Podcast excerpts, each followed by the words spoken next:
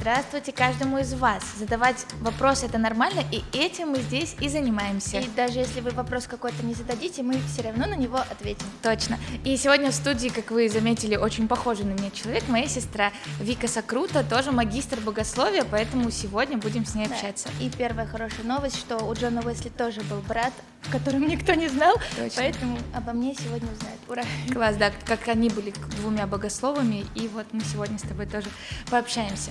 Хорошо, тогда тему, которую мы выбрали, на самом деле будет интересно обсудить, потому что Вика писала курсовую работу по этой теме, и я в ней хуже разбираюсь. Именно поэтому мы ее выбрали, чтобы это действительно был какой-то диалог, и я могла правда задавать вопросы и интересоваться тем, о чем она будет рассказывать. Сегодня мы поговорим про искупление, что произошло на кресте, да, и почему Иисус действительно должен был умереть, и как его смерть повлияла на наши жизни. Чтобы немножко войти, да, в эту тему, то, Вика, первый вопрос. Что такое искупление, да, такое слово интересное. Но на самом деле ты правильно сказал, что искупление это в принципе суть, да, это суть того, что произошло на кресте.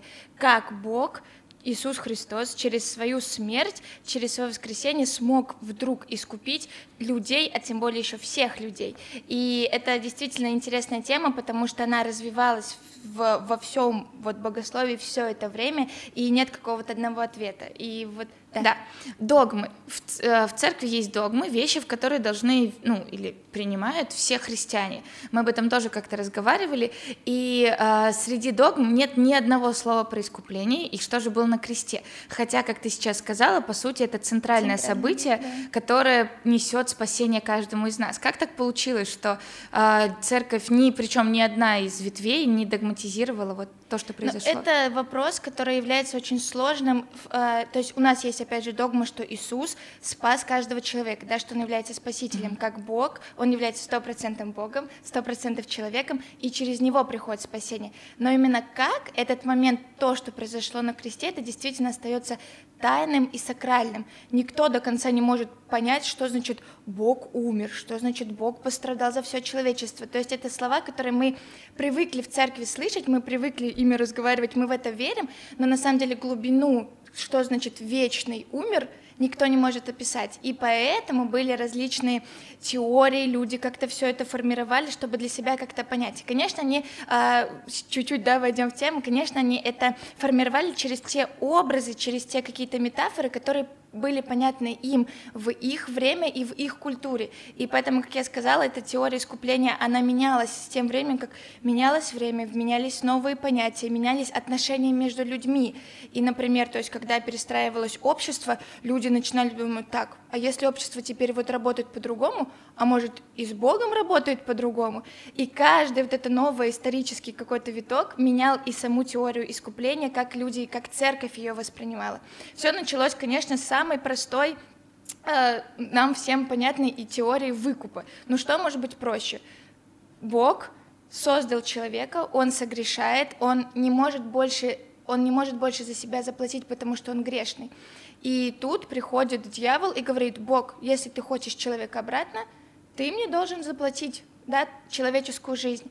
И здесь интересно, что здесь в эту теорию тоже вмещается в такой немного как бы обман э, Бога, божественный обман, как говорится, потому что когда Бог как бы отдает э, место всего человечества Иисуса, для дьявола это является самой желанной жертвой, потому что он праведный. То есть по сравнению с тем, чтобы заполучить всех неправедных, Всех Богу- грешников, которые так ему да, как- принадлежат. Как, бы они и так ему принадлежат. Получить одного человека, который ни разу не согрешил, это было самое-самое желанное. И, конечно, э, дьявол клюет на эту удочку, да, и, и забирает, как бы, да, забирает Иисуса, его убивает. Но тут Иисус оказывается человеком, и Богом. получается, о, э, и- Иисус оказывается Богом, и получается немножко такой, как бы обман. Но а, люди, которые тогда это все формировали, говорили, что в принципе обмана никакого нет, потому что как дьявол обманом завоевал человечество, так Бог как бы обманом вернул его на обратно. Здесь очень хорошая иллюстрация есть в хронике Нарнии в этой части, когда, ну так чуть-чуть отступление, когда Сагры- э, Алан обманул, по-моему, в общем, один из мальчиков обманул и приезжает вот это э, Зим... не помню. Снежная как... королева. Снежная королева, простите за неточности, да, но думаю, вы меня поймете. И она приезжает в стан вот всех них, но ни Аслан, никто ее не трогает, потому что она говорит по закону. Я имею право. Он да. мой. И Да. по сути, да, наверное, эта теория Да. немного отражает как раз вот этот момент, что по закону справедливости Да, да, люди мои. И Иисус, как человек, Он мой. И здесь я э, такое небольшое отступление, что в принципе мы должны понимать, что два главных качества Бога — это суд и милость. Да, Да. милость Хесед, да, и суд — это Дин. Это мы можем видеть во всем Ветхом Завете, как Бог через э, разные взаимоотношения со, э, с праотцами, с пророками то или иное качество выравнивает. Поэтому, в Да. принципе, для е- иудео-христианского сознания это два самых главных качества, которые мы должны понимать, что Бог всегда справедлив и, И милостив. Наверное, мы сейчас такие больше в милость, ну, как-то уходим, Да. но все эти теории, и почему мы говорим про искупление, э, это про справедливость. Это Как то, раз что таки происходит. вот на самом деле на двух этих качествах, насколько мы их разделяем или объединяем, действительно теории э, ну, как бы стоят, и вот как раз-таки это и давало им развитие. Например, да, вот как, опять же, вернемся к теории выкупа, когда люди поняли, что, ну, это немножко странно, что Бог обманул, дьявол, получается отношение, что Бог что-то отдает дьяволу, хотя бы мы все понимаем, что, ну, кто такой Бог, кто такой Да, дьявол, да, бы, Бог что это всего- за отношение? всемогущий, да, что это за отношение, где дьявол приходит и говорит, ты мне должен. И, конечно, куча богословов начинали какие-то высказывания против говорить, но они не могли сформировать своей теории, поэтому было, они все понимали, что что-то тут не так, но как бы свое не могли дать. И вот появляется Альсе- Ансельм Кантибер- Кантерберийский, такой классная фамилия, который немножечко выравнивает эту теорию. И он говорит о том, что есть а, такое понятие, как вселенский закон, творение, красота творения. И именно против него грешит человек, против вот этой вот идеальной Что картины Бог создал Бога. все идеально, Да, но и- человек это да, нарушил. и получается, что нужно восстановить именно вот этот закон, вот именно вот эту справедливость, что человек, согрешая против вообще все- всей красоты мироздания, должен это исправить. И тут Ансельм говорит о том, что получается такая, а, как это, э, головоломка, что Бог, он как бы хочет человека спасти, но он не может, потому что он не может пройти против этого закона, потому что его нужно восстановить Ну и сначала. не должен. Хочет, как бы он не должен. должен, он как бы вот не должен. С другой стороны, человек, который хочет вернуться к Богу, но он ничего не может сделать, чтобы сделать, потому что его греховная натура, его греховная природа уже настолько вот его угнетает, что он не может. И вот этот вот конфликт, который вот не может разрешиться, как раз-таки э, выходит к тому, что нужен Бог и человек, то есть воплотившийся Христос, который сможет сделать так, что он сможет восстановить вот этот закон справедливости, это мироздание красиво, то есть он сможет заплатить жертву. И кроме того, он как человек сможет вот как бы принести вот это вот, э, исправить то, что было совершено. Конечно, здесь вопрос в том, что нужна всегда свер- э, жертва сверх, поэтому Иисус именно не просто был праведный, то есть он не просто исполнил все, как это, сделал все правильно, но нужно было сверх, то есть он добровольно должен был умереть, чтобы покрыть э, вот грех всего человечества. И здесь мы как раз-таки говорим о том, что получается, что роль дьявола на самом деле вообще несущественна. То есть здесь дьявол становится такой третьей супер незначительной фигурой, который, ну, просто где-то мелькает, но особенную роль не играет. То есть И тогда здесь- все-таки все между Богом и да, человеком. то есть здесь и на самом деле получается, что э, главный вопрос у человека, главное его сосредоточение проблем — это Бог. Ну, то есть это не, не зло, не дьявол, а это, ну, как бы... Как говорил Бог Лютер, э, Бог наша самая главная экзистенциональная проблема. Мы, Да, мы вот. хотим от него убежать, потому что он справедливый, но в то же время мы к нему стремимся, Да. потому что он И милостивый. эта теория тоже становится очень такой значимой, и люди на нее, ну то есть люди начинают о ней больше думать, и как раз-таки Лютер и потом Кальвин доводят ее до той самой теории заместительного наказания, которую мы все с вами знаем. Да, вот ты сказала Лютер Кальвин. Интересно, что э, первых, кого ты упомянула, это, наверное, ближе там к отцам церкви, Да, да, в да, да. начале. И люди в этом жили, жили, и тут начинается реформация. Реформация. Вот. Да. И каждый из отцов реформации, да, и Лютер, и Кальвин, и Цвингли, они переосмысливают теорию искупления. Да, потому что это действительно самое важное. То есть через то, что Иисус совершает на кресте, ну это в принципе смысл того, что, во что мы верим, что Христос умер за каждого из нас. Что же это значит? И вот Лютер как раз-таки доводит эту теорию, ведет ее дальше. То есть он говорит о том, что есть не закон природы какой-то справедливости, а есть само качество, вот как раз суд Бога, справедливый закон, именно против которого согрешает человек. И дьявол выполняет здесь роль просто слуги, которая наказывает угу. человека за то, что он нарушил этот закон. И плюс есть вторая сила, это сила самого закона, который изначально был дан как добро, как, э, ну, так как Бог да, да. дает закон, чтобы людям помочь. Но греховная природа, опять же, человека возвращает нас к тому, что этот закон нельзя исполнить. И получается, реально, человек страдает, с одной стороны, от дьявола, который как бы наказывает за неисполнение закона перед закона Божьей справедливости, и с другой стороны, страдает от закона закона, который вечно пытается исполнить, но никак не может исполнить, потому что, опять же, просто не способен mm-hmm. на это.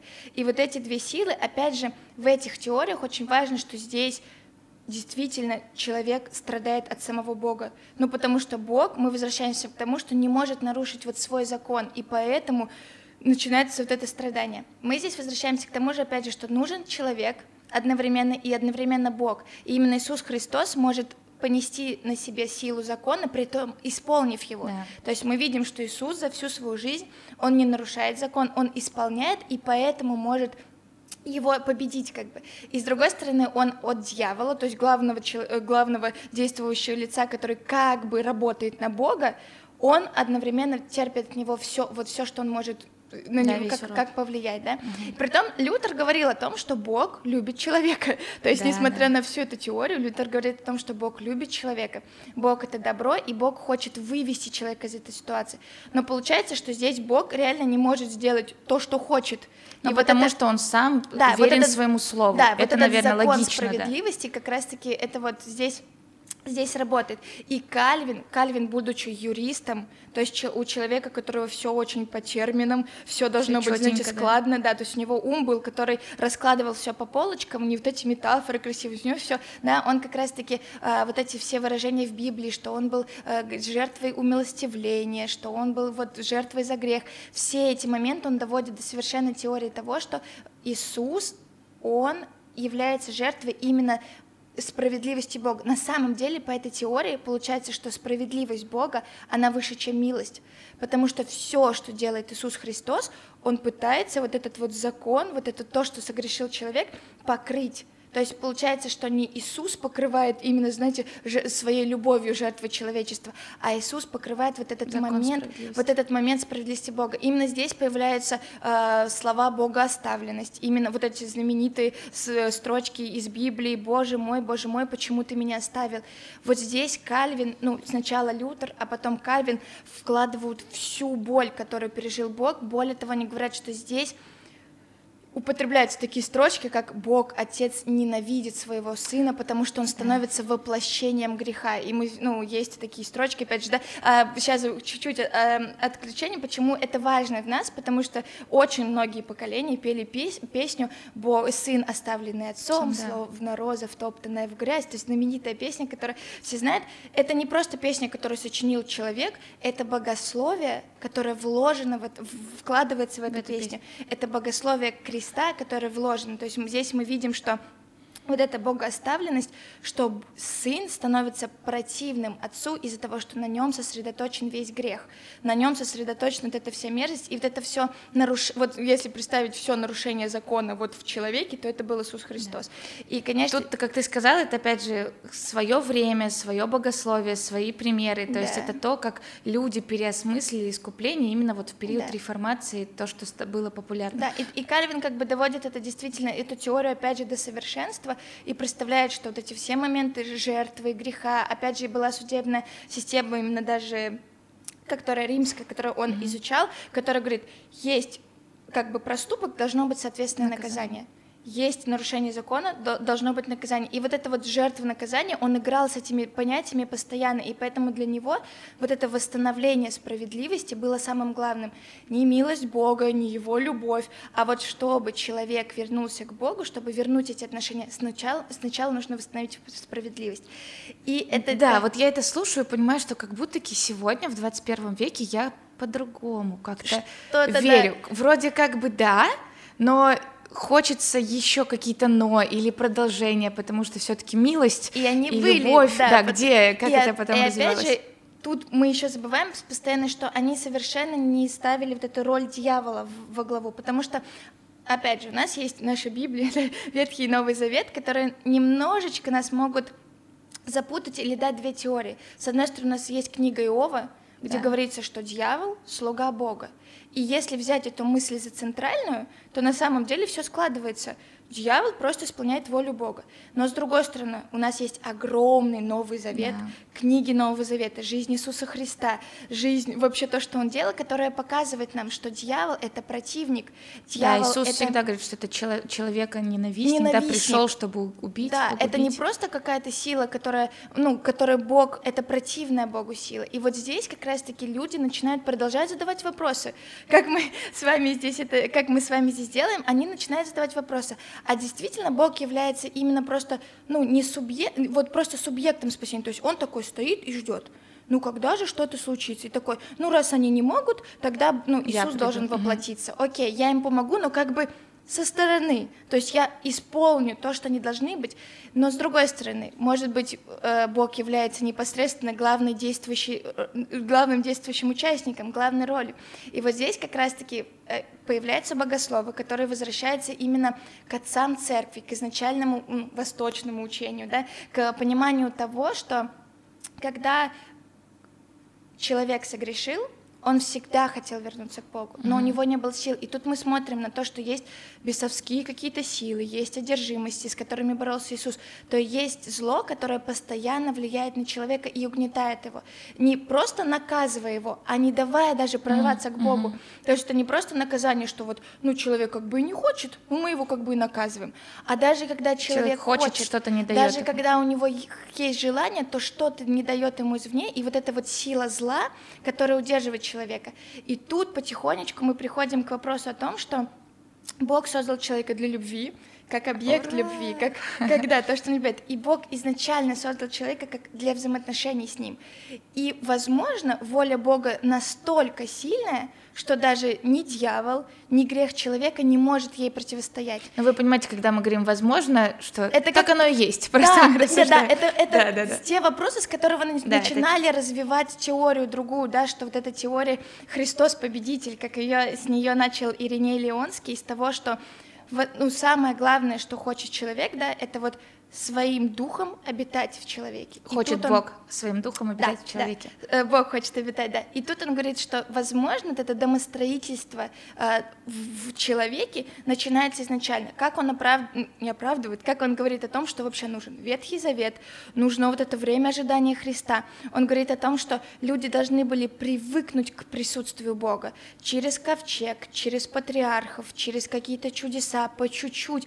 Они должны привыкнуть к присутствию Бога, чтобы в конце концов через смерть и воскресение, чтобы Дух Святой Кстати, обитал на нас. То есть... Поэтому иногда говорят, что в Ветхом Завете Дух Божий был сходил на людей, а в да. Новом Завете мы говорим, что он в людях, да, да. что тогда, как ты говоришь, что как будто такие человечество привыкало Готовилось, к этому присутствию. да, потому что, конечно, это сложно, и, опять же, Ириней Леонский, конечно, не отвергает то, что есть грех, есть человеческая природа, которая противна, да, иногда Богу, и есть именно момент, где человек не может прийти к Богу, но тут он говорит, говорит о том, что Бог становится как герой-спаситель, да, является Бога вот воплощением, чтобы человек, чтобы победить все это за человека. Если у человека нет силы, не чтобы восстановить справедливость, а чтобы вытащить его из этой ямы, чтобы победить. И вот Бог, когда Иисус, да, становится, потому что в принципе на самом деле эм, Ириней Леонский задает тот же самый вопрос, что Ансельм Кентерберийский. У них одинаковые труды. Зачем Бог стал человеком? Это в принципе изначально их ну, вопрос зачем это произошло. Но если э, Ансельм отвечает это как, чтобы восстановить справедливость угу. перед Богом, то Ириней Леонский говорит о том, чтобы, чтобы вернуть свое творение, чтобы помочь тому, кто слабый, чтобы покрыть все это любовью, чтобы показать, что сила Бога всегда, сила Бога всегда сильнее. И угу. вот на этом различаются две, ну вот эти две теории в целом, ну и в основном, да, Здесь мы переходим к тому, что э, когда Иисус побеждает, то это не просто точка на кресте. Это еще есть перед этим, то, что Бог начинает, Иисус начинает побеждать дьявола еще при жизни. Он изгоняет бесов, он исцеляет, он исполняет Истинно закон. праведно живет. Он да. проповедует Царство Небесное. Вот с этого начинается победа. Потом, когда он переживает всю злость, всю ярость, всю вот у дьявола, и сказано, да, что э, э, э, он говорит так, что для всего мира зло победило добро в тот момент. Это был, ну, вы, ну, живой Бог распят. То есть высший точки зла просто нельзя придумать. Это не истязание людей, это не, уби не убийство детей, это там не изнасилование, не... это Бог, любовь, распятый на кресте. И он говорит, что когда весь мир думал, что зло победило, на самом деле своим смирением добро побеждает зло. В этой высшей точке, когда Иисус говорит, что я исполню волю твою и идет на крест, он как раз-таки побеждает зло вот своим смирением. И, конечно, самое главное в этой истории — это его воскресение. И чем отличается, опять же, от первой теории, что как Лютер, как Кальвин, да, они сосредотачиваются только на кресте. Что произошло на кресте? Вот эта жертва, вот этот обмен, да, отсюда, отсюда вот эта песня, привет, я а чудный обмен, что да. на кресте все это происходит, на кресте. Но здесь Ирине Леонский и дальше Аулен, который в 20 веке только формируют окончательно эту, э, эту, э, это богословие, то есть, представляете, эта тема является центральной для и той, и той теории, то есть, что произошло на кресте. Но если э, для Кальвин, Лютер фокусируются фокусируется именно на кресте, то теория вот Иисус Христос Победитель, она чуть-чуть расширяется, его жизнь, его смерть на кресте и его воскресение. То есть все это ведет к победе Христа над злом, победе Христа над дьяволом. И здесь как раз-таки дьявол тоже становится такой центральной фигурой, то есть он участвует в этом всем. Это не просто какой-то, ну, на побегушкам, который там наказывает людей за что-то. То есть это как раз-таки противоборство со своей силы, волей, да. со своими действиями. Да, да, да. И как раз-таки потрясающее большое количество стихов в Новом Завете говорит, что Христос принес победу, что перед ним склонились силы тьмы, что он победил, что мы теперь в нем наследники этой победы. То есть как раз-таки вот эта вот победа воскресения, она очень важна. И, конечно, как и Кальвин и Лютер понимали силу воскресения, сто процентов, да, но для них это было больше, знаете, для, они говорили о том, что это просто подтверждение, что жертва была принята. Да. Для них это было, что если бы Христос не воскрес, мы бы даже мы бы не, не знали, поняли, что так, он победил. Да. А, а получилось, как бы получилось, да. но так как, так как Иисус воскресает, он является совершенной жертвой, то они говорят, что все, все случилось, и теперь мы можем через восстановление становления отношений с Богом идти дальше свой путь. Но здесь теория и Христос победитель, да, говорит, и Аулен, который его сформировал, говорит о том, что воскресенье это было наивысшей точкой победы, что он умер, он смирился настолько, что это дало ему силу, да, через Духа Святого, естественно, быть воскресением, которое теперь нас есть. И более того, что он говорит из минусов, да, теории, почему он э, это обсуждает, он приводит э, Два примера приду, чтобы было понятно. Мы все с вами слышим фразу часто в церквях, она достаточно логичная, нормальная, э, что вот ты должен миллион долларов, приходит человек, и говорит тебе, я заплачу за тебя миллион долларов.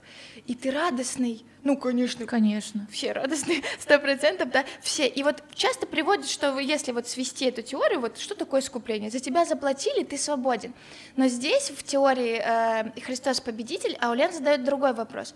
Если человек совершает зло, и приходит другой человек и делает добро, является ли это замещением? Угу. Ведь нет Ведь, же, да, мы да. же можем Ведь сказать, мы что... согрешили, а Иисус сделал да, только добро. и тут, да? получается, он говорит о том, что это не просто, знаете, затмить глаза, типа, заплатили, и ты, ты остался таким же, да. ты просто там что-то, ну, у тебя есть шанс прожить новую жизнь, но ты как бы пошел в свободе. Он говорит о том, что сила того, что сделал Иисус на кресте, то, что он нам показал такую любовь, которая нас настолько привлекает к Нему, что мы, мы меняемся. меняемся получая Духа Святого, мы изменяемся внутри, и мы можем теперь не просто за тебя заплатили, пошел дальше, а мы можем качественно меняться. Мы можем теперь в этой победе существовать, побеждая все грехи, побеждая бесов, дьяволов, болезни, все на свете. И то есть мы вот в этом можем существовать.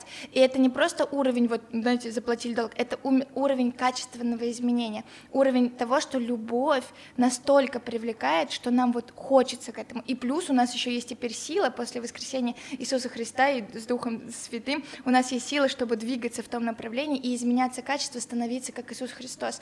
Ведь планку, которую нам задает Библия, это подобие Христу. Да. Это, вот эта планочка, которую мы должны достигать каждый день в своем ну, богоискании, в своем э, в преображении. И вот здесь, конечно, вот эта теория, которая говорит о том, что на кресте э, Бог побеждает зло.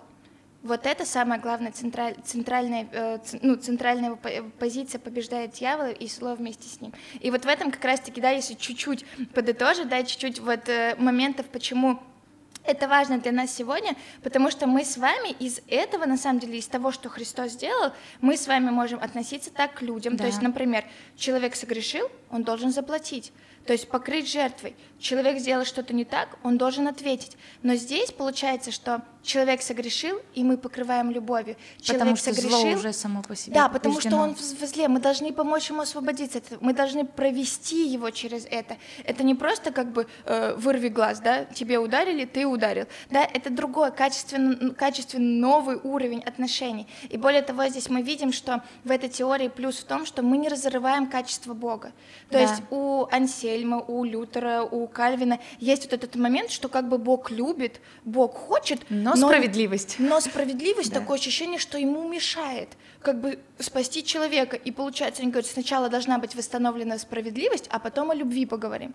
Но здесь мы, получается, не разрываем. Бог справедливый, Бог любит, Бог сильный, и со всеми этими качествами Он идет, чтобы спасти человека. Да. И вот в этом как раз таки, ну, вот есть сила, то есть Он не, не разрывается в себе. То же самое, как э, в прекрасной книге Хижина, реклама, э, прекрасной, прекрасной книге Хижина сказано, да, там, когда э, главный герой обвиняет отца, что он его покинул, да, как и часто люди говорят, эта строчка, Боже мой, Боже мой, почему ты меня покинул, Иисус говорит, и Бог, Бог Отец говорит, я был с ним на кресте, потому что сама суть Троица, она, Троица, она неразделима. Да? Нельзя, чтобы Бог Отец ненавидел в какой-то момент Бога Сына, потому что он, получается, себя сам в это время ненавидит. Ну, то есть это невозможно.